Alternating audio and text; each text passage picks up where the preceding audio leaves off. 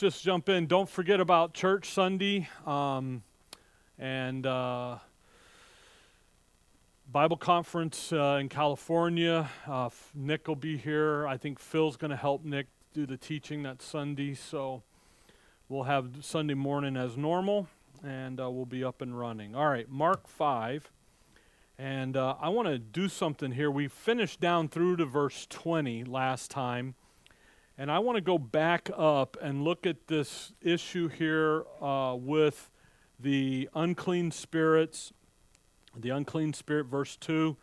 And when he was come out of the ship, immediately there met him out of the, out of the tombs a man with an unclean spirit. If you come over to Luke 8, Luke 8. Um, Luke 8 and verse 20, well, verse 26, the same passage, but Luke says it a little different. He says, And there arrived at the country of the and they arrived at the country of the Gadarenes, which is over against Galilee. And when he went forth to land, there met him out of the city a certain man which had devils long time, and wear no clothes, neither abode in any house but in the tombs.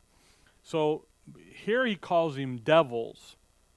Okay, Scofield's got a little note for uh, that for the passage in Matthew 8. Matthew calls him devils. Uh, it actually, it's in Matthew 8, I believe, that the note is that I was looking for. Yeah, Matthew um, 8 and verse uh, 28. Matthew 8 28. Um, and when he was uh, come to the other side of the into the country of the uh, Gergesenes, there met him two possessed with devils, and uh, the note here is literally demons. So, and again, I make uh, I I just kind of want to go back to Mark five. I want to talk about what the, these unclean spirits are. These devils, by the way, devils little d. They're the minions. They're the guys that do the work of the devil, the big D. And uh, the unclean spirits. Uh, in the Greek culture, you, you have to be very careful with using that word demon and devil because of the, of, of their, the Greeks didn't always think of dev, having a devil or having a demon as a bad thing. Uh, Socrates and the philosophers were considered to have demons. Well, why? Because of their genius, they, they, they thought they were touched, not in a negative manner, but in a, in a, in a, actually in a positive manner. So, you know, the, the Bible, we just, you got to go with what Scripture says. The best way to really describe them is unclean spirits. That's the easiest way. Then you kind of get out of all that little d, big D, you know, and demons, and because then actually the word demon isn't uh, isn't really used in Scripture, if at all. It's only in a couple places, and that's because of the issue of that Greek and everything, and the demons and so forth. So, in Scripture. Uh, there are really three categories here of the this issue here, uh, really of if you want to call them the enemies of God, okay? One, you have Satan, obviously the leader, he's the instigator, the adversary, the Leviathan, and so forth. Then you have the fallen angels, and then you have these guys, the devils, the unclean spirits, and so forth. And when you begin to talk about them and think about these guys, uh, again, t- this week, maybe next week, we'll look at um, the, just kind of look into some of this stuff here about the devils, the unclean spirits, because it's interesting and it's something you ought to be aware of uh, for just one, just general knowledge, but then two, to understand when the Lord comes and what's happening here, why this guy's doing what he's doing, and so forth. So when you talk about the angelic host, uh, come back to Isaiah, Isaiah chapter 6. Uh, there are several different uh, classes of angels. Um, there, uh, there are, it's really a different race, races, if you will, but really cl- kind of classes.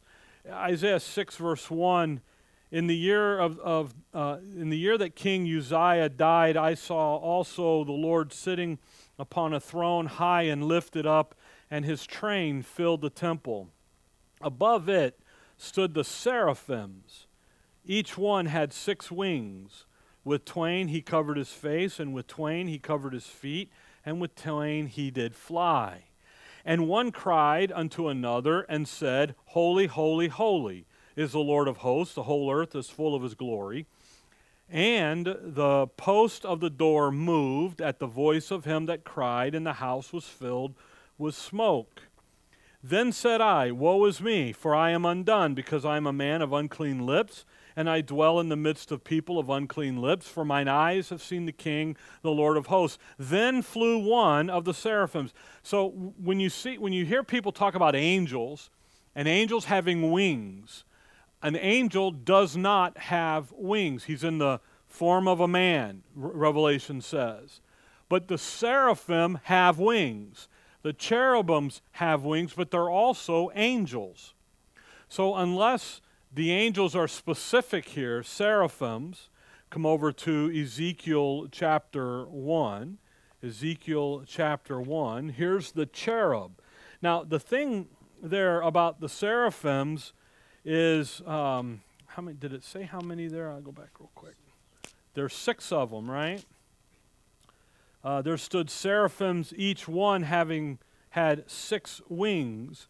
So when you talk about seraphims, uh, again, there's no number attached to their to how many seraphims you have.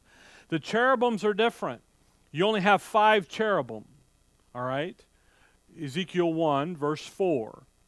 Well, verse 3.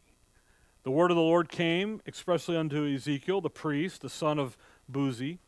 How would you like to have Buzi as your name? Hey, Buzi, come on over here. You know, after the Rams win the other day, a lot of people were boozy, All right, in the land of the Chaldeans by the river Chebar, and the hand of the Lord was there upon him.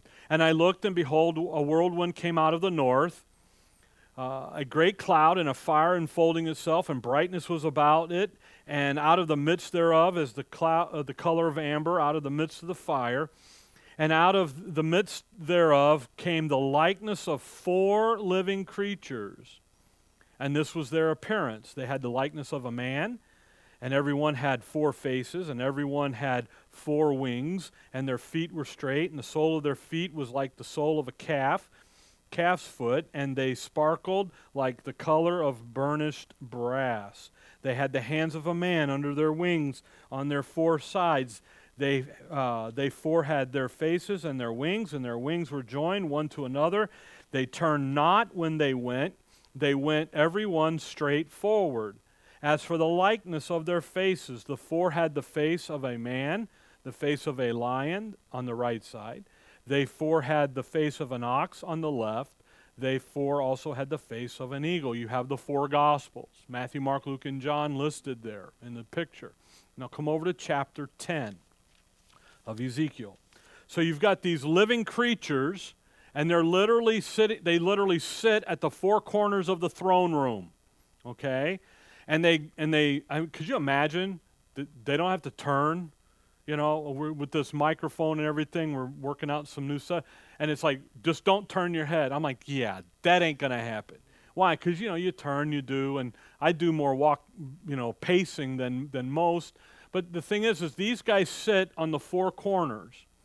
Ten, uh, ten, look at chapter 10 and look at verse number uh, 15. Uh, well, verse 4 And the, uh, then the, glo- the glory of the Lord went up from the cherub and stood over the threshold of the house. Verse 15 And the cherubs, cherubims were lifted up. This is the living creature that I saw by the river Chebar. And that's what we saw, and that's what it was describing in chapter 1.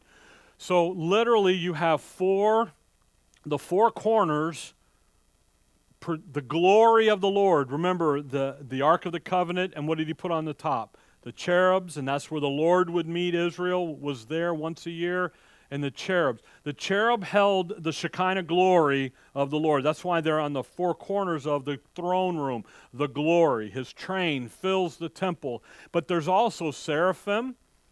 There's, there's uh, there's cherubs. By the way, Genesis 3, the Lord puts a cherub to guard the tree of life until the flood. So you've got these guys are designed to protect the glory and the honor and the integrity of the, of the Godhead. That's their job. Now, the fifth cherub is Lucifer, and he's a cherub that covered. But now he's fallen, he's been cast out of the mountain of God. So then, who's the, if Matthew, Mark, Luke, and John picture these guys, who's the fifth cherub now? That's we are, the church, the body of Christ, because where are we? We're in the heavenly places. We cover. Okay? So there's that connection and so forth. Uh, come over to 1 Corinthians 15. So, and, and by the way, in Revelation, you have the seven spirits of God, those are angels and so forth. Hebrews talks about angels being ministering spirits. So you have different classes of angels. You've got the teraphims, you've got seraphims, you've got cherubs, you, you, I, I, you've got a, a mess of them. In 1 Corinthians 15, and th- I get into the unclean spirit thing, an unclean spirit is a disembodied demon or devil. That's who they are, okay? So a disembodied, so it's a, it's a spirit with no body. That's what we're talking about, all right?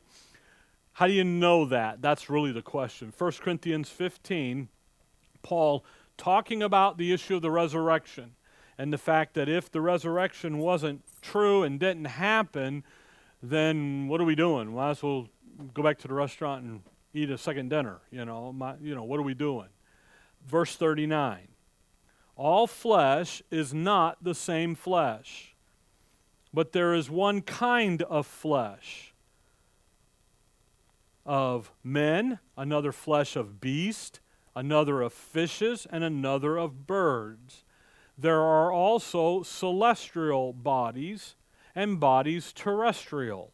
But the glory of the celestial is one, and the glory of the terrestrial is another. So we've got different kinds of bodies of flesh. We have different kinds of bodies, don't we? Celestial would be heavenly. Terrestrial would be earthly. Well, what would an earthly body look like? It's us, it's the animal kingdom, it's, it's the, the mankind, it's creation. Then what does the celestial body look And that's what Paul's going to get into in describing here. Uh, again, the angelic realm would be what kind of a body? The celestial. Okay? Verse 44. It is sown a natural body, it is raised a spiritual body. So the natural body would be the terrestrial body. Verse 49. And as we have borne the image of the earthy, there's the terrestrial, we shall also bear the image of the heavenly. There's the celestial. So, as a member of the church, the body of Christ, you're here on the earth, and one day you're going to get a new body that allows you to function out in outer space. Okay? So, what Paul's doing here is th- th- he's demonstrating the, because the question is really, is verse 35, but some men will say, How are the dead raised up?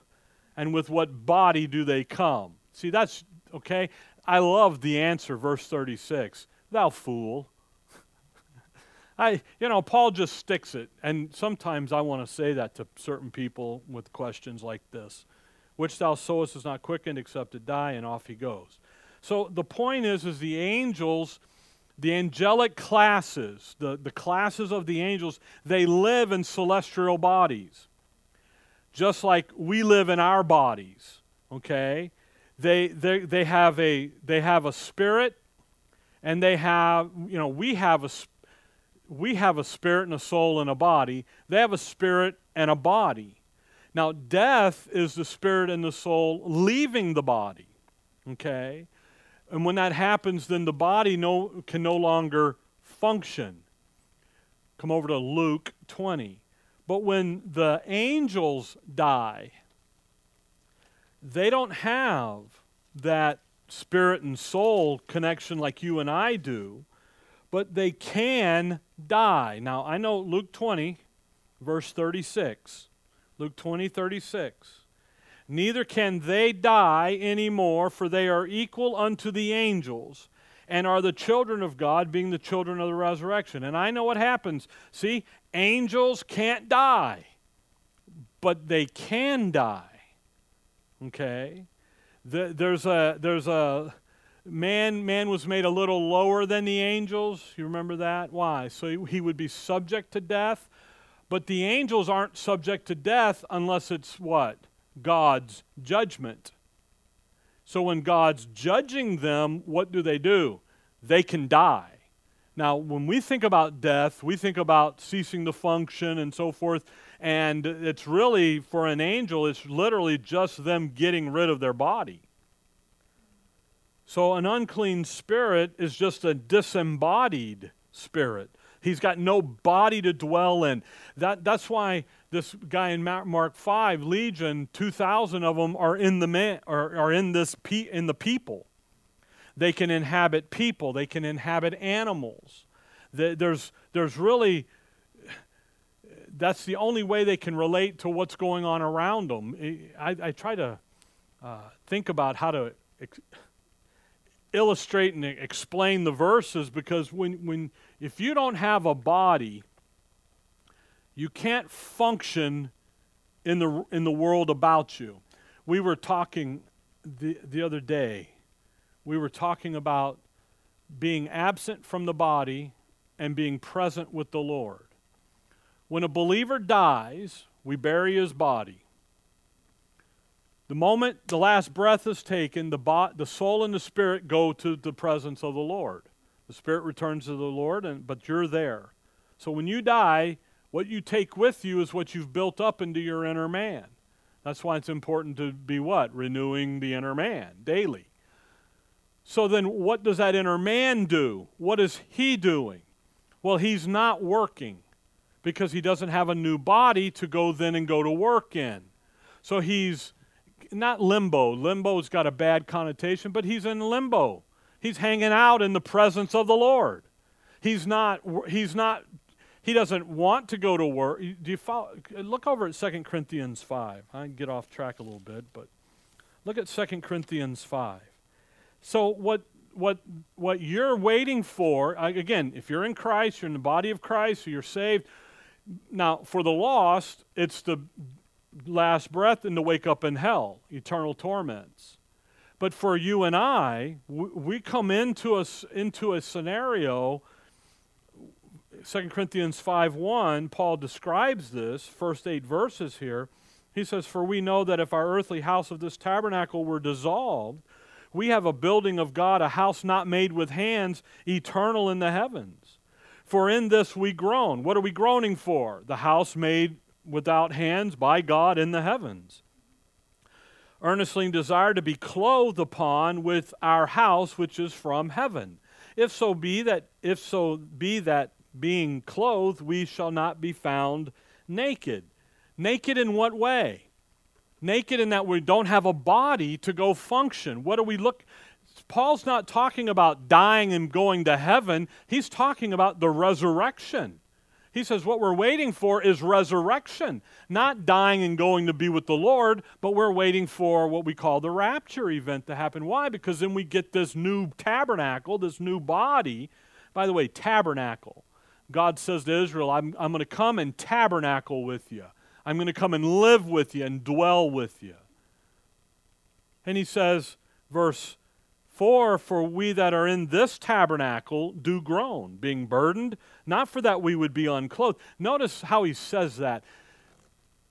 Wishing for the rapture to happen is the Christian suicide. Paul says, Don't wish for the rapture. You got a job to do. Look at how he says it in verse 4 being burdened, not for that we would be unclothed. See, we're not looking to be unclothed. Why? We got a job to do. We got an ambassador to do, right the end of chapter 5 here. Now, are we waiting for the rapture? Sure, that's a natural thing, but we are, what are we doing? We're waiting for it. We're not wishing for it. I hear people all the time, even here sometimes, oh man, I wish the rapture would come. No, that's, that's Christian suicide. You got a job to do as an ambassador. Let's get and do it, and let's go do that. But are we waiting for the rapture? Yeah, he, Romans 8's clear. We are waiting for that day of redemption, that adoption. Ver, where, where do we go? Verse 5. Now he that hath wrought us for the selfsame thing is God, who also hath given unto us the earnest of the Spirit. Therefore, we are always confident, knowing that whilst we are at home in the body, we are absent from the Lord. For we walk by faith, not by sight. We are confident, I say, and willing rather to be absent from the body and to be present with the Lord. Wherefore we labor. See, Paul, he gets done and he goes, Hey, we got a job to go do. Let's go do that. The point here, I guess, in this is that when, you th- when you're thinking about death and the angels, they don't have a place to go. Okay? When they they die under the judgment, some are going to be held in chains of darkness, Jude 6. We're going to look over there in just a minute. Others, though, become this unclean spirit thing. Disembodied spirits left to roam and to do. Now, who's their leader? Well, that's the adversary. And they're out causing havoc. The guy here in Mark 5, what's he doing? He's in 2,000 of them are in there. And what does he say? We looked at it last time. Don't kick us out of the land, out of the country. Put us in the swine and all that stuff. And we looked at all of that. So come back with me to Second Kings, if you will. So in the spirit world, there, there's some things to kind of catch and to put into our understanding. Uh, first of all, they're real. Uh, you, you they're real, they're organized, they, uh, they're in rebellion, obviously, they're populated, they're, they're under the control of, of the adversary. He's got them right now. And then, yet, one day, God's going to come and liberate all of that. But think about this issue 2 Kings 6. 2 Kings 6. And you think about the, uns- the spirit realm out there and again, they are real. I know what happens. People get all, oh, it's all mythology and spooky. and this. No, this is not Casper the Ghost and, you know, uh, Bewitched and all that good stuff that you see on TV. This stuff is real. And there's a leader behind it. They're populated with real creatures. 2 Kings 6, look if you will at verse 17. 2 Kings 6, 17. And Elisha prayed now, this is Elisha at Dothan, and uh, he, he, he's got his servant with him, and uh, his servant's a little concerned about what's happening. And Elisha prayed and said, Lord, I pray thee, open his eyes that he may see. And the Lord opened the eyes of the young man, and he saw.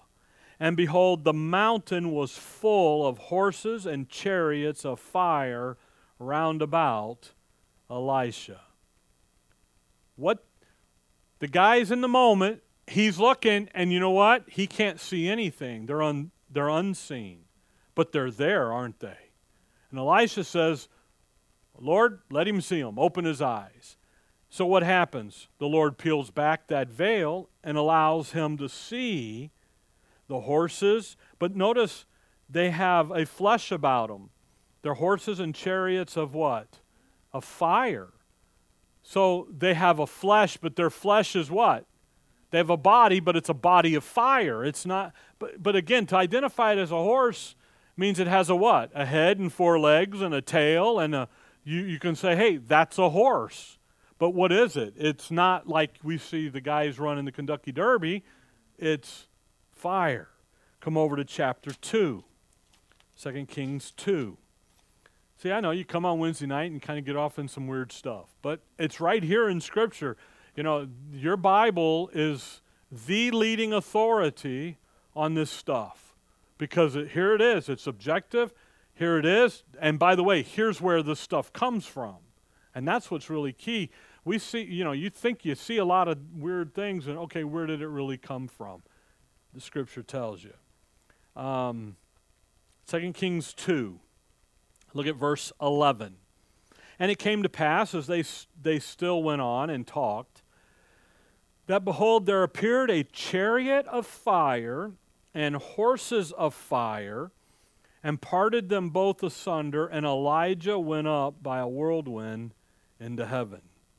How did he go? He went up, but, but how? Horses and chariots of fire. By the way, where did he go? He went to heaven. So they transported, they got a role here, see?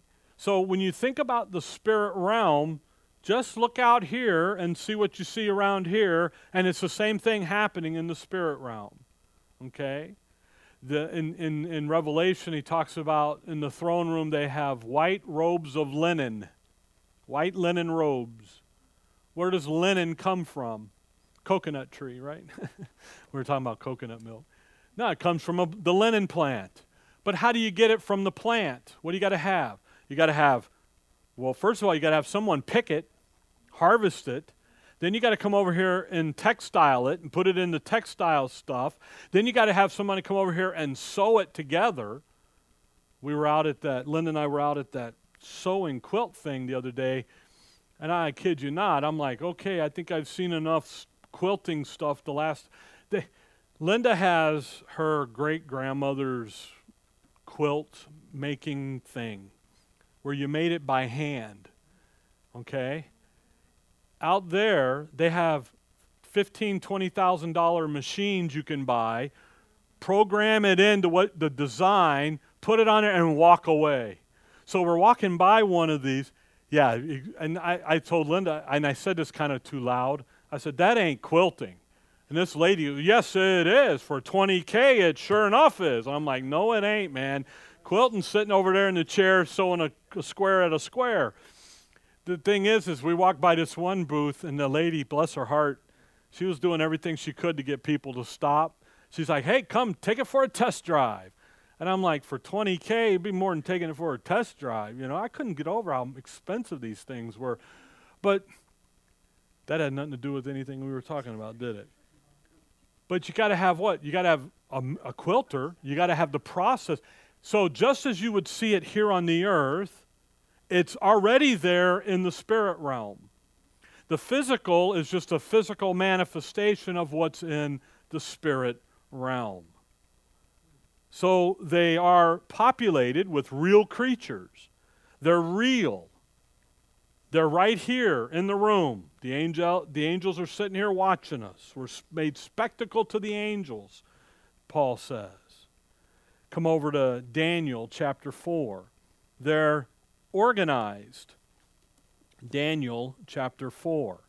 They, the, the principalities, the powers, the mights, the dominions, the thrones, the rulers, all of that. You know, Paul uses that terminology. Uh, he's going to talk about the adversary being the prince, the power of the air. That stuff isn't just to fill up pages. That's a description that you and I can come over here. I had that Oxford English Dictionary out. You look up principality, and it's the top ruler in a region. That's one of its definitions. Why, so, why do we use principality? We understand. We, do we know what a throne is? Who sits on a throne? A king does, a ruler does. So, we can make that connection between physical realm and spiritual realm. Look at Daniel 4. Notice verse 17. This matter is by the decree of the watchers, and the, and the demand by the word of the holy ones, to the intent that the living may know that the Most High ruleth in the kingdom of men, and giveth it to whomsoever he will, and setteth up over it the beast of men. Notice the watchers. And then he calls them the word of the holy. You see that holy one is all lowercase? That the high, the most high, that's a capital H. There's Jehovah, there's the Godhead. But the the watchers and the the uh, holy ones, that's the angelic realm. The watchers are a class in the angelic community that, that do just what that word says. They sit on the wall and they watch over Israel. Now, you and I today, in the body of Christ, we don't need angels. We've got the Holy Spirit watching over us. Thank you very much. Okay? But Israel had that. Michael, the archangel, he's the top he's the five star general over the armies of God. He's the only one left. So when you think about, by the way, um, Gabriel, he says, I've come to speak to you on behalf of God. He's the chief, he's the he's the chief or the head ambassador for the Godhead. He comes down and he talks to he talks to Daniel. We're in Daniel. He talks to Joseph. He talks to Mary. When it's important business, Gabriel goes. When it's not, it's important business, but it can be dealt with by love. He then uh, dictate or uh, dist- uh, what's that word? Distribute out to him. Uh, uh, dispense. No, it's another word. Doggone. Delegate. Thank you very much. Delegates. That. Good job. All right. We'll give Nikki a star. Okay. Delegate down. So when you think about these guys, again, they're organized, they're populated, they're real. They're under they're in rebellion, they're under the satanic control. Again, Ephesians 2 2, they sit underneath the prince, the power of the air. Uh, come over to Luke 11. We've already seen this, but I'll show you again. These guys, the, the, the fallen angels, Paul call, says you've got elect angels. Those will be the ones that saw that stays on the right side of the ledger. They stayed with God and the Word of God. Then you have the fallen angels, but in the fallen angels, you've got different categories there as well. You've got some that are going to be held in the chains of darkness, Jude 6. And, and by the way, those are the guys that become the unclean spirits. Okay? From the fall and from the flood and everything. So in the flood, if you think about the angelic host that left their first estate, visited the daughters of men, the flood falls on them. God is judging them. And in a minute, we'll see Psalms, and he says, You're going to die like men die. And he's talking to the angelic realm. So when you read in Luke about, hey, angels don't die, but they do die under the judgment of God. They, you can't go put a 45 slug into one of them. First of all, you can't see them, but God's judgment can. I tell you, Luke 11. All right. Luke 11, notice the organization here, verse 21. When a strong man, and that'll be the adversary, Satan, armed keepeth his palace, his goods are in peace. So if he's armed, what does he have? He's got an army. He's got foot soldiers, verse 22. But when a stronger than he, and there's the Savior, there's Jehovah, shall come upon him and overcome him, he taketh from him all of his armor wherein he trusted and divided his spoils. So here he's got a palace, palace, there's headquarters. So where we're at in Mark 5 in that northeastern corridor of the Gadarenes, and, and you got that, that buffer zone there that, of darkness and that, that, uh, that kingdom of darkness there, and the Lord is invading that to demonstrate to Israel how He's going to clean all that up up there, how He's going to cast out the unclean spirits, do what the, one of the the two mandates of the kingdom are. The two mandates of the kingdom are one, heal all manner of disease and sickness and everything. And then two, come in over here and kick out all the unclean spirits. How's he doing that? That's what we're reading in Mark. But here, when you look at these unclean spirits and you begin to think about this, what Satan has done is he has brought all of his armies all of his armor, all of his foot soldiers, every component of his kingdom into the land of Palestine because Jehovah is in the land. When Jehovah's not in the land, he doesn't have to worry about it. He can just use a few of the minions to do it. But now, here is, well, you're in Luke. Look over there at Luke 8, since we're here. Luke 8, look at verse 28.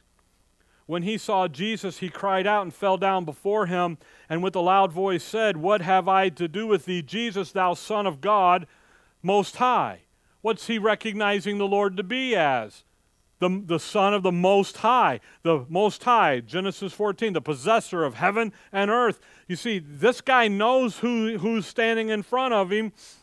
So Satan knows that. So Satan has called all the troops in to the land. That's why there's 2,000 in one guy, one, one Israeli. See? There's not enough human humans for them to infiltrate. And by the way, they get into everybody, men and women. Well, back later here a little bit in Mark 5, in Mark we'll see where well, we'll see it here in Luke too. About a lady who's being ripped up by one of these guys. Look, look at this guy. Look at verse well, verse 28 again. We just read it. Uh, and when he, that'll be the, the guy, the demon, the unclean spirit, saw Jesus, he what? He cried out. He can speak, he can talk, he has intelligence, he knows what's going on. He know. By the way, verse 29. Uh, I'm, I'm, I'm sorry. The end of verse 28. I beseech thee torment me not. He obviously knows the program. Matthew says, You've come to torment me before the time. He knows that torment's coming, he knows judgment's coming. And he's like, Dude, you're early, man, by about seven, about 10 years maybe. Uh, you're a little early here. What you doing? And, and the Lord's not here to do that, He's here to do something else. Again, Mark 5, verse 6 and 7, you're here too early. But what is it? He knows the deal. He's there's intelligence. These are foot soldiers that have been called in to occupy the land. Because if we occupy the land, make it corrupt, keep it in corruption, then God can't use the land and He can't use the nation of Israel. Come over to Acts 16. So when we talk about unclean spirits and, and Scripture talks about it, again, they're real, they're populated, they're full of different creatures out there. There's they're organized. They're, they're under the hand and the control of the adversary right now. And one day the Lord will fix all that and get it back where it is. Look at Acts 16. Uh, Acts 16, 16. And it came to pass as we went to prayer. Again, this is Paul. Uh, he's got Silas with him, I believe. Uh, they go to prayer. A certain damsel possessed with the spirit of divination met us, which brought her masters much gain by soothsaying. Divination is the issue of telling the future, Genesis 44. Being able to tell the future. Uh, the, but the same followed Paul and us and cried, saying, See how they, they have vocabulary, they have speech, they, they have the capacity to speak.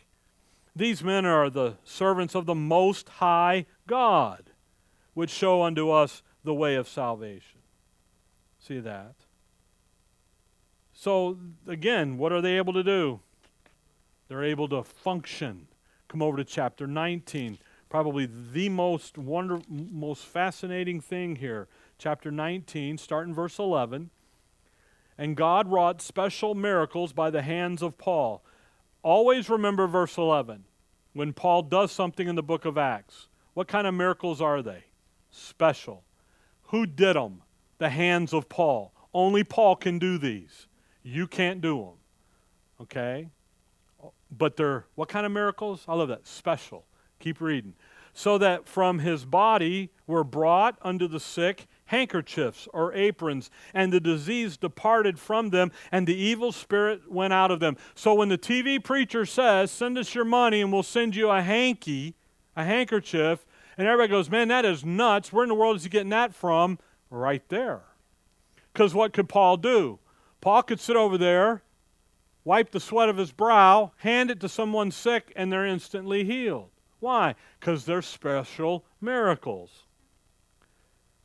Then certain of the vagabond Jews, exorcists, took upon them to call over them which had evil spirits the, uh, uh, the name of the Lord Jesus, saying, We adjure you by Jesus whom Paul preached. And there were seven sons of one Sceva, a Jew, and the chief of the priests which did so. And the evil spirit answered and said, Jesus I know, and Paul I know, but who are ye? I love that. Stinking modern day denominational brethren can't get this stuff right, and here's an unclean spirit, and he's got it nailed. Why? Because they know what's going on. So, what does he do? He literally attacks. Verse 16. And the man in whom the evil spirit was leaped on them and overcame them and prevailed against them, so that they fled out of that house naked and wounded. And this was known to all the Jews and Greeks also dwelling at Ephesus, and fear fell on them all, and the name of the Lord Jesus was magnified. Isn't that interesting? He says, Hey, I know, who are you? And then he goes and beats the tar out of them. See, they, they can fight. What's the guy in Mark 5? Come over to Revelation uh, 16. I knew you wondered when we were getting to get to Revelation, right? Talking about unclean spirits. That guy in Mark 5, he can't put him in chains and fetters. There's nothing humanly possible. No human or system to hold the man. Why? Because he's not human. He's superhuman. He's got us. He's got 2,000 of these boogers in him. He, there's just no way to hold him. Look at Revelation 16. Look at verse 13. And I saw three unclean spirits, like frogs, come out of the mouth of the dragon, and out of the mouth of the beast, and out of the mouth of the false prophet. The unholy trinity, right there. For they are the spirits of devils working miracles, which go forth unto the kings of the earth and of the whole world to gather them to the battle of that great day of God Almighty. Look at these guys. They have the capacity to go, they have the power to go and to do what? Mighty miracles, wonder. And again, Paul in Second Thessalonians 2 says, lying wonders. He's got them. They can go and do this. There's nothing for them to, to even look around and say, eh, why bother? No, they can go and do it. So come back to, to Luke. Well, just do Luke 8 because I need you in Luke 13. But look at Luke 8 first. So when you think about the unclean spirit, by the way, the question then gets is, is can a believer today be demon possessed or devil possessed or unclean spirit possessed? And the answer is no. Okay? Now you can be devil and demon obsessed, think you got one, but you're not going to have one. Why? Ephesians 1:13, we're sealed with the Holy Spirit of promise. So if a devil got into you, if you're in Christ and a devil got into you, then where's where's the devil? He's in Christ. That's a, that that ain't going to work. Okay? That won't work. Cuz he's already been sentenced to eternal damnation and now he's in, so but he can do what? He can cause you to think about the, the course of this world, the doctrines of devils and seducing spirits can get you to thinking bad and incorrectly. And the next thing you know, you're over there worried about the newspaper ghost. So you got newspaper all over the house, so they got to read the newspaper before they can get in. You never heard of the newspaper ghost, huh? Never been down south. So they so on the outside, if you ever drive by a house down south and it's got newspaper everywhere, they believe in the newspaper ghost because the ghost can't get in until they read all the newspaper. So every day, what are they changing? The newspaper. Then you got the blue bottle ghosts. You know, on the fence is all blue bottles, and they can't get through unless without the blue bottle, and all this stuff, and you just go, and Satan just sits there and spins the record one more time for you. Luke 8. Look at Luke 8. Just, it's just fascinating with these guys. Uh, look at Luke 8 and verse 29. Luke 8, 29. Note, watch the impact on the host, the guy that they're in. For he had commanded the unclean spirit to come out of the man. For oftentimes it had caught him, and he was kept bound with chains and in fetters, and he brake the bands and was driven of the devil into the wilderness. Notice how who's in charge of the guy? The man from, uh, from Decapolis. It isn't him. He's not in charge. The demons are. Now, come over to Luke 13. This is where I was headed with you. Look, look at Luke 13. And, and watch this issue here in verse 11. Luke 13:10 and he was teaching in one of the Sabbaths uh, I'm sorry one of the synagogues on the Sabbath. And behold there was a woman which had a spirit of infirmity how long? 18 years and was bowed together and could in no wise lift up herself. She's got an unclean spirit in her and she's bent over looking at the dirt now the picture in, in the lady is Israel is eating the dust, looking at the dirt. Do you know who the do you know who the dust is food for? The devil. Genesis 3, Satan is gonna has been uh, cursed to eat of the dust of the ground. So literally what you have is a picture of Israel under satanic captivity, bent over, can't stand up, but eating the dust eating what participating in that satanic policy of evil gets you. By the way, and when Jesus saw her, verse 12, he commanded, he called her to him and said unto her, Woman, thou art loose from this infirmity. And he laid his hand on her, and immediately she was made straight and glorified God. And the rulers of the synagogue, instead of saying, Atta boy, woohoo, said, Why are you doing this on the Sabbath? And they get all righteous about their ceremonial day. The point is, is they, the, these guys, these unclean spirits, their job is to contaminate Israel and to cause Israel, come back to the book of Leviticus, and to cause Israel to not be usable by God, to corrupt them with the vain religious system called Baal worship, to corrupt them in their doctrine, to corrupt them in every point in their lives. The guy in Mark 5 we've been talking, they, he, he, they want to get, there's a flock of, there's a herd of swine. What are swine even doing in Israel? The only reason why you raise pigs is to eat them. What are they doing?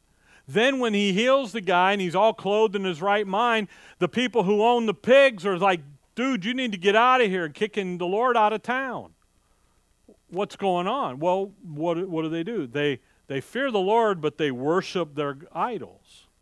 And that's what we see here. Look at Leviticus 19. Leviticus 19, look at verse 31. Leviticus 19, 31. I, I, this is Moses with the law. Uh, again, it's about their the Israel living, you know, and being God's people.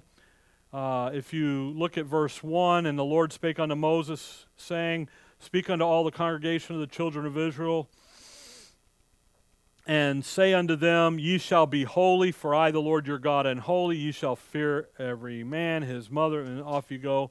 Ver, look, just run down to verse 31. Regard not them that have familiar spirits, neither seek after wizards to be defiled by them. I am the Lord your God. Familiar spirits, friendlies. These guys are familiar. They're friendly. They come in and they get familiar with you. They come in and they get to know you. He's like, don't be a part of that. Chapter 20, verse 6. Chapter 20, verse 6. And the soul that turneth after such as have familiar spirits, and after wizards, to go a whoring after them. I will even set my face against that soul and will cut him off from among his people. Sanctify yourself, therefore, and be ye holy, for I am the Lord your God. Notice verse 6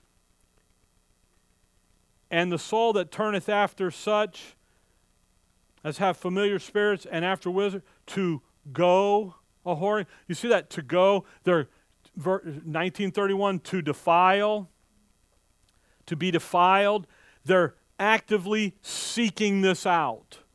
It isn't them just hanging back saying, Is it my day? Is my number up? Nope, they're actually going after them. That's why he said they're to go a whoring. They're out after this. Chapter 20, look down at verse 27. A man also or woman which hath a familiar spirit or that is a wizard, shall surely be put to death. They shall stone them with stones, their blood shall be upon them. That's a severe issue. Why? Because from the very beginning of Israel's national life, Satan's been what? He's been attacking them. And the unclean spirits, those disembodied spirits, they're, again, they're bodiless. They don't have a body. And they're in there after. Now, where did they come from? How did they get to be disembodied? Come over to 1 Peter chapter 3.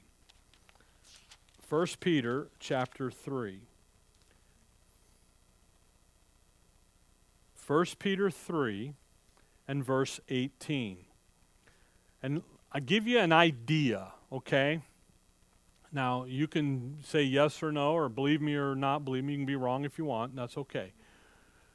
This, that's a joke, people. It's okay. Hopefully, the internet's laughing. All right? Huh, chuckle, okay? Here's an idea 1 Peter 3, verse 18. For Christ also hath once suffered for sins, the just for the unjust, that he might bring us to God, being put to death in the flesh, but quickened by the Spirit, by which also he went and preached unto the spirits in prison. Okay? For, I'm sorry, which sometime were disobedient when once the long suffering of God waited in the days of Noah, while the ark was a preparing, wherein few, that is, eight souls, were saved by water.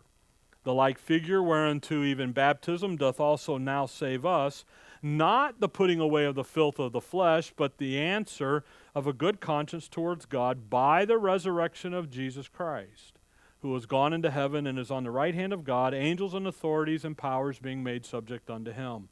Amen. Now, the standard teaching here in 318 and 19 is this that when Christ died on the cross, he goes down into hell, the torment side, and preaches to the spirits in prisons, and he gets them there, and then he comes up. And that's just wrong. Okay?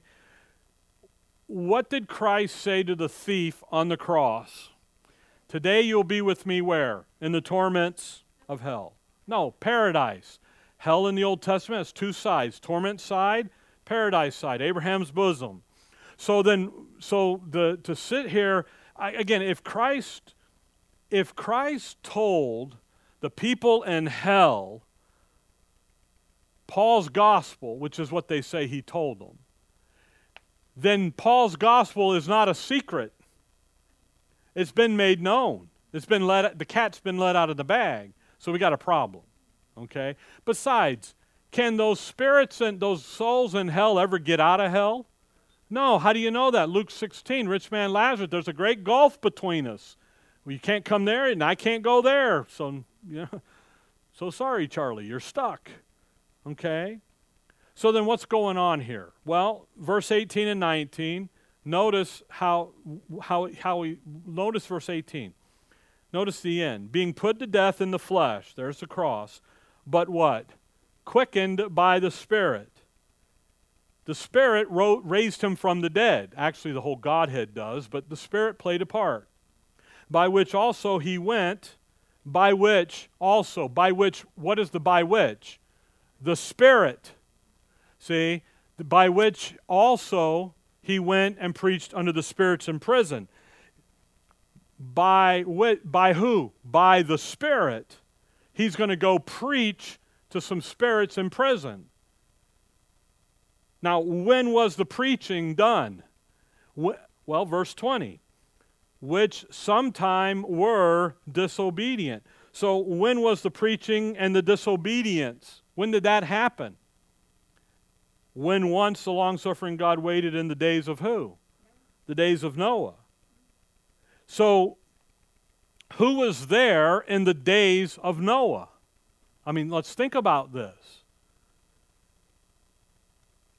You have Noah and the ark, you have Enoch. Now, think about is the Lord Jesus Christ there in the days of Noah? No. Who's there? Noah, Enoch are there. Look, look got to think this. Look at 2, Tim, 2 Peter 2. Look over at 2 Peter 2. 2 Peter 2, Verse 4 For if God spared not the angels that sinned, but cast them down to hell, and delivered them into chains of darkness to be reserved unto judgment, and spared not the old world, but saved Noah, the eighth person, a what? Preacher of righteousness, bringing in the flood upon the world of the ungodly. So when he says here, by which also he went and preached, by which also he, that isn't talking about the Lord Jesus Christ, it's talking about the Holy Spirit preaching and teaching through who? Through Noah and Enoch.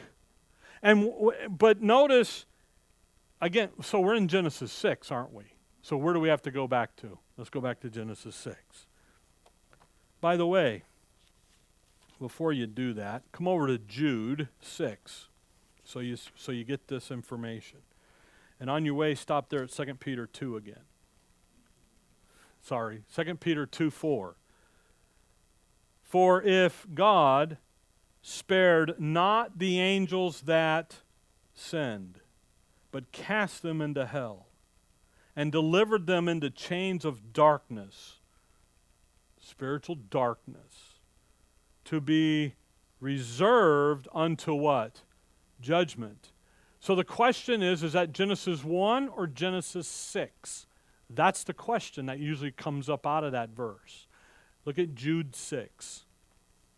Jude 6.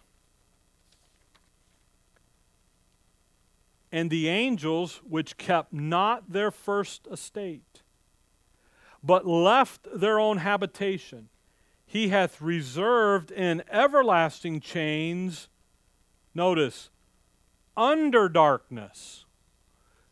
2 Peter 2 4, he's held them into chains of darkness.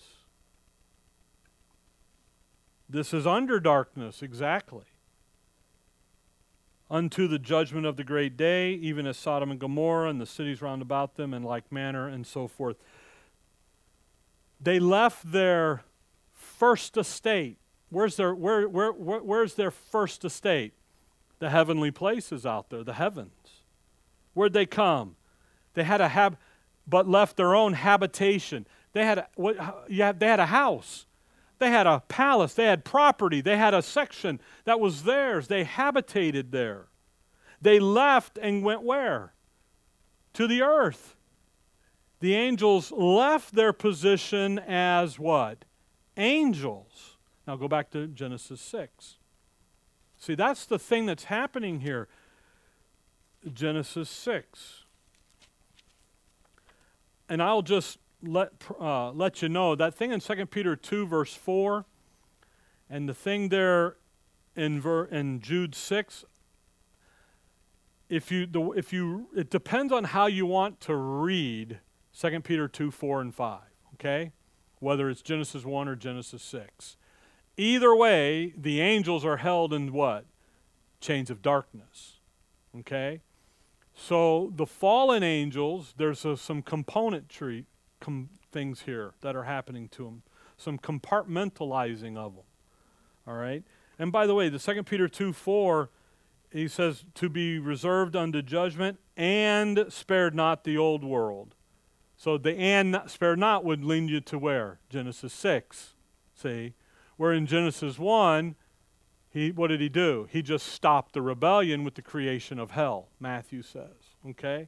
Anyway, go back to Genesis 6. So there, the answer to that is a muddied answer because it depends on how you want to read the verses. Personally, 2 Peter 2 and Jude 6 are talking about Genesis 6. Okay? That's where I'm at. Works for me, doesn't work for you. So sorry. Genesis 6, look at verse 1. And it came to pass when men began to multiply on the face of the earth, and daughters were born unto them, that the sons of God saw the daughters of men that they were fair, and they took them wives of all that they, which they chose. Notice they only they had more than one. Okay, they didn't have they didn't just stick to the one man one woman rule. They took whatever they wanted. Why? Because they're angels. They're angelic beings. They had By the way, angels are supposedly sexless because of the stuff in Matthew there about you can't have kids and all this stuff. But what are these birds having? They're having offspring. So, a component of their judgment is that they lose that ability to have offspring. But the problem is look, look, you get a lot of problems when you start monkeying around with the verses. Verse 3 And the Lord said, My spirit shall not always strive with man, but that he is also his flesh, yet his days shall be a hundred and twenty years. That, by the in, in 1 Peter, when he says, in the long suffering of God in the days of Noah, the long suffering lasted 120 years. It wasn't that man's age was limited at 120, because there's some old dudes here. Noah's one of them, and they're about to all die. He says, I'm waiting 120 years. Why? Because that's, there's a, there's a Israel number in there, but there's an issue that's going to take Noah that long to build the ark and get it done. But watch verse 4 there were giants in the earth in those days, and also after that, when the sons of God came in, and the daughters of men un, unto the daughters of men, and they bare children to them, the same became mighty men which were of old, men of renown. Notice the sons of God, the angels, the angelic realm, they've come into the daughters of men, and they got what? Strange flesh here. They have relationships, they've got families. Noah's preached to them for 120 years. Then the flood comes, judgment comes. And what happened to the sons of God? The thing that kills me is in verse 4 and also after that. And apparently, after the flood, they do it again. They don't learn their lesson because David fought Goliath of the Philistines and they were giants and there are giants in the earth again. The 12 spies go up, and there's giants in the land. So they didn't learn the lesson here. So, the one event here, God's going to judge them, put them in chains of darkness, and then after that, what happens? They do it again. They didn't learn their lesson. The next group, okay? So then they're judged. Now, when they fall, when they come and do, verse 4, okay, they're coming to carry out Satan's plan of attack against the seed line. That's what they're trying to pollute, okay? So some are going to get killed. Some of the fault, some of the sons of God here are going to get killed. Come over to Deuteronomy chapter 5. And some of them are going to be held in chains of darkness. Deuteronomy 5. Let's work this out and then we'll, whoa, man, it's, well, it's too late. All right, let's go home. Leave you hanging. No? Okay. Look at Deuteronomy 5 and just catch some things here. Deuteronomy 5, look at verse 8. Thou shalt not make thee any graven image or any likeness of anything that is in heaven above, or that is in earth beneath, or that is in the waters beneath the earth. What's in the waters? again, we're back in Genesis 1, won't do that, but what's in the waters beneath the earth? The angels that have fallen left the first estate. That clarifies for you what who is being judged in the chains of darkness in the waters beneath the earth. It's those guys that left their first estate. After the flood, they come and do it again. They don't carry that same connotation of you left your first estate. Why? Because all that's been destroyed. Their first estate has been annihilated by the flood. Okay? They've lost that habitation, it's been destroyed. Now, come over to Psalms 82, but go get 136 first. Psalms 136. In Psalms David says that the Lord has smashed his decreed place. The flood is a universal flood, it's the whole thing. He's done deal, opened up the depth above, the waters above, and the waters beneath, and flooded the whole container. And what does it do? It deals with those fallen angels. Again, some are killed, some are put over, reserved into judgment, and then some are left. Psalms 136, look at verse 6. To him that stretched out the earth above the waters. So, out there beneath us, beneath the earth, there is this it's called the deep. There's this water, it's got a frozen layer on it, and in those waters, eh, eh, that's why in Job he says Leviathan and he's in the waters. That sea monster. There's all those pictures. Why? Because that's a spiritual connotation out there. Psalms 82. Now, this, this thing here in Psalms 82, I say it, and then I got to make sure it's the right psalm. Yeah, this, this thing, we've looked at this in studies on Sunday morning. Look at Psalms 82, verse 1. God standeth in the congregation of the mighty, he judgeth among the gods. This is the angelic host that he's talking about here.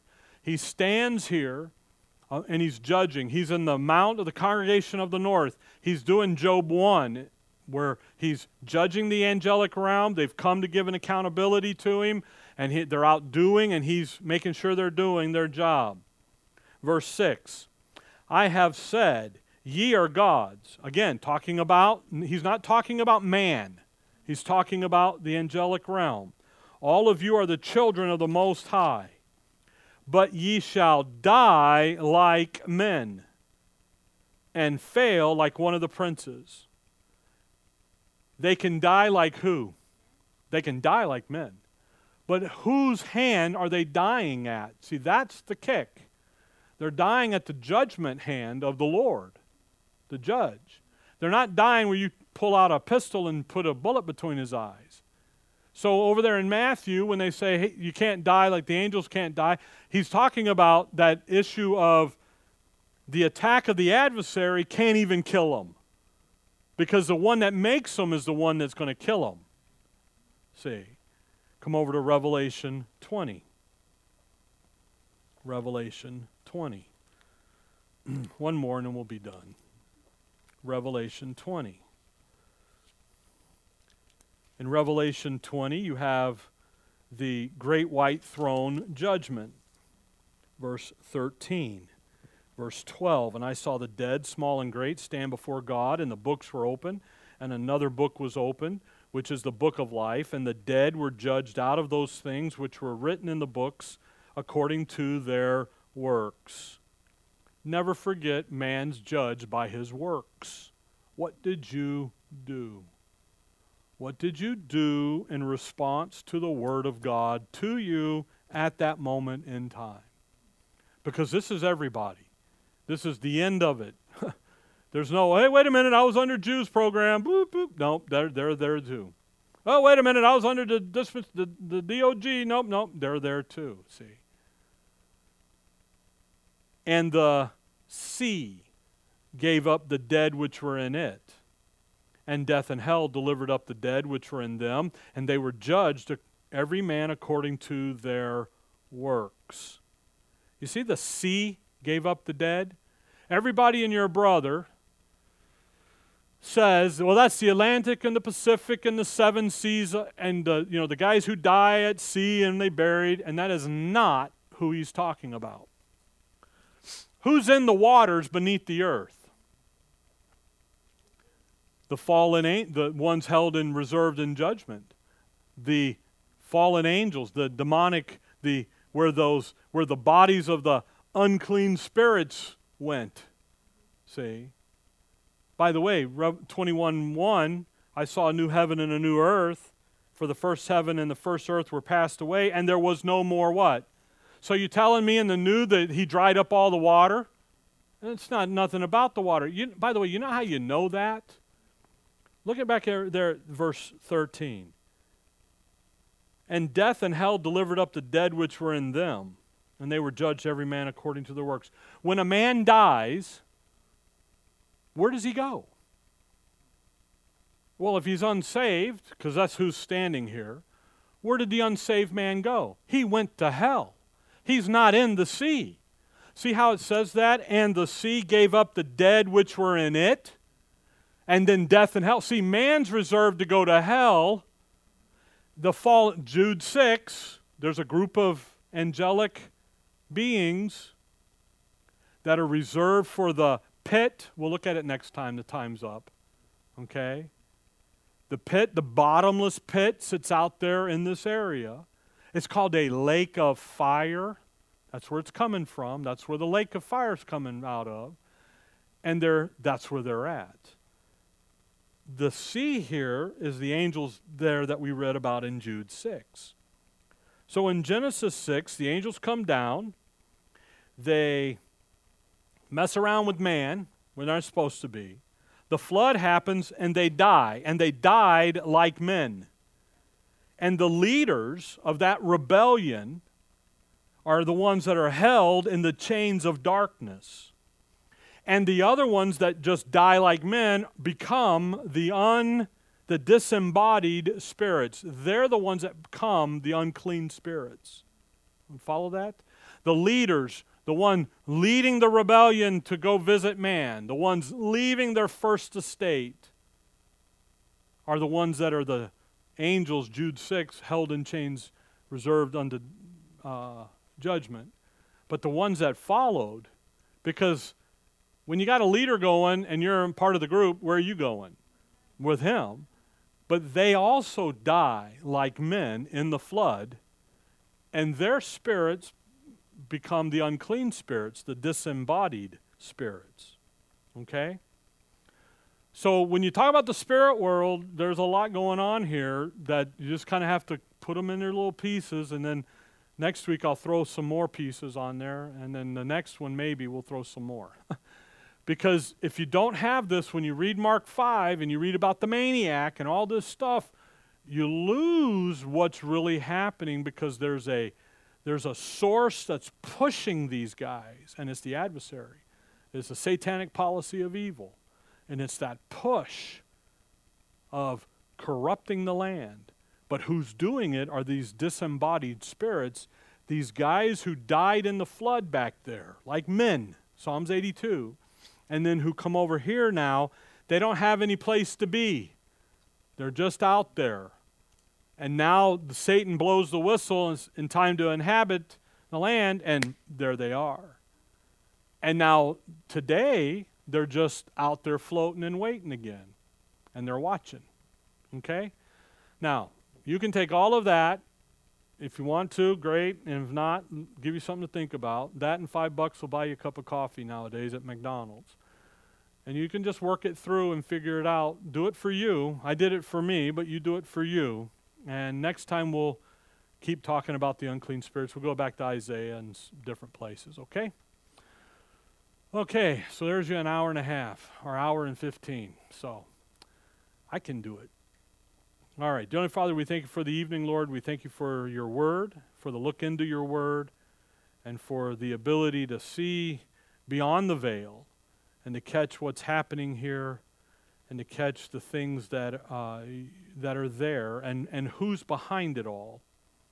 And we'll give you the praise and the glory in your name we pray. Amen.